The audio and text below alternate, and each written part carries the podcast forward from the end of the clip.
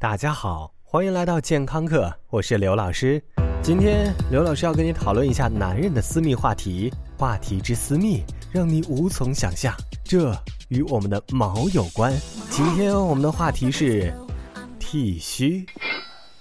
原谅刘老师和你卖了个关子，但是你能说剃须与你无关吗？就算妹子们也要定期关注自己那手比脚笨的男朋友是不是又在脸上鬼画符了。剃须曾经是所有男人非常有仪式感的重要行为，向世人展示着曾经可以光着屁股到处跑的小男孩，再光着腚到处跑就有可能会遭遇被围殴的风险。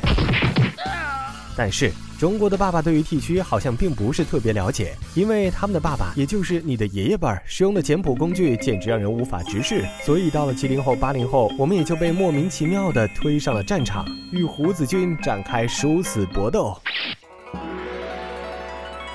依稀记得，还曾经是校园春光无限好那阵儿。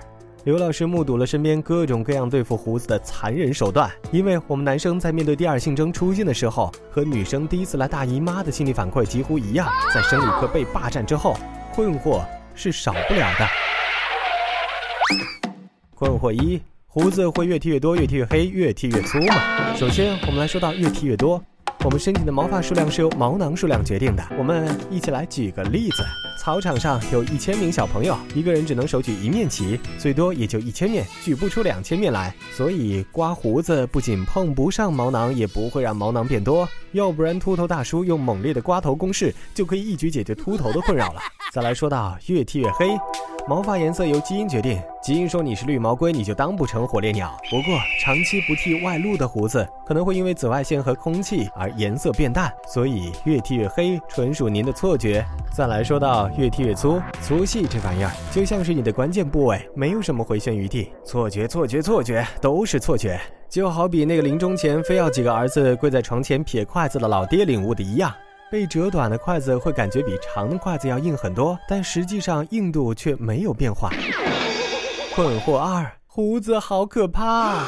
为什么这么说呢？因为刘老师就曾有两个缺心眼的好朋友，经常喜欢用镊子去拔胡子，因为他们认为长胡子破坏了他们西门庆的风流气质。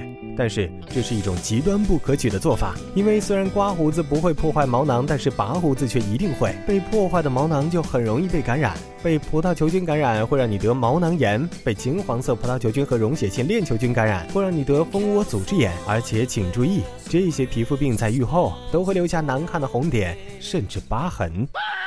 如果你已经过了这段懵懂的时期，那恭喜你。我们接下来可以讨论一下剃须刀的使用了。在电影中，我们看到过用剃须刀杀人。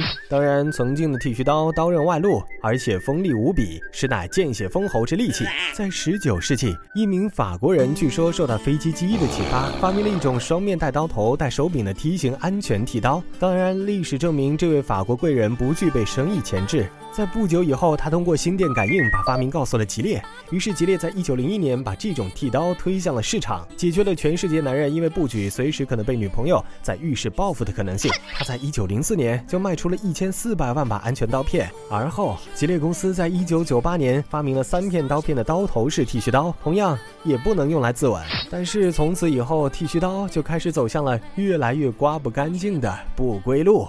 根据老人家的经验以及消费者痛苦的领悟，无论产品如何革新，剃须刀都无法达到满意的剃须要求。因为最好用的剃须刀还是最早的单片式剃须刀，这是因为单片式剃须刀接触面积大，刀本身重量大，更加锋利，所以能让你的胡须一根都跑不了。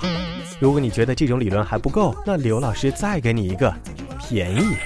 单片式刮刀几乎不用换刀片，时不时的和菜刀小伙伴们一起磨一磨就大功告成了。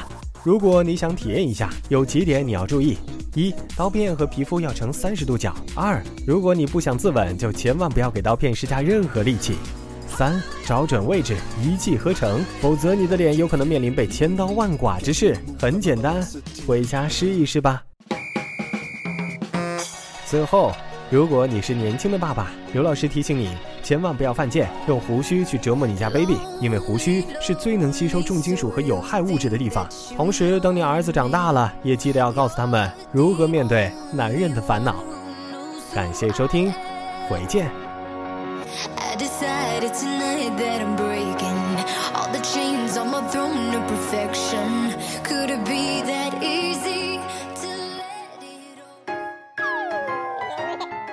收听完健康课，您还可以在微信中搜索“健康课”的全拼，添加刘老师的健康课微信公众平台，获取最新节目更新以及最潮流、最无底线的健康知识。回见。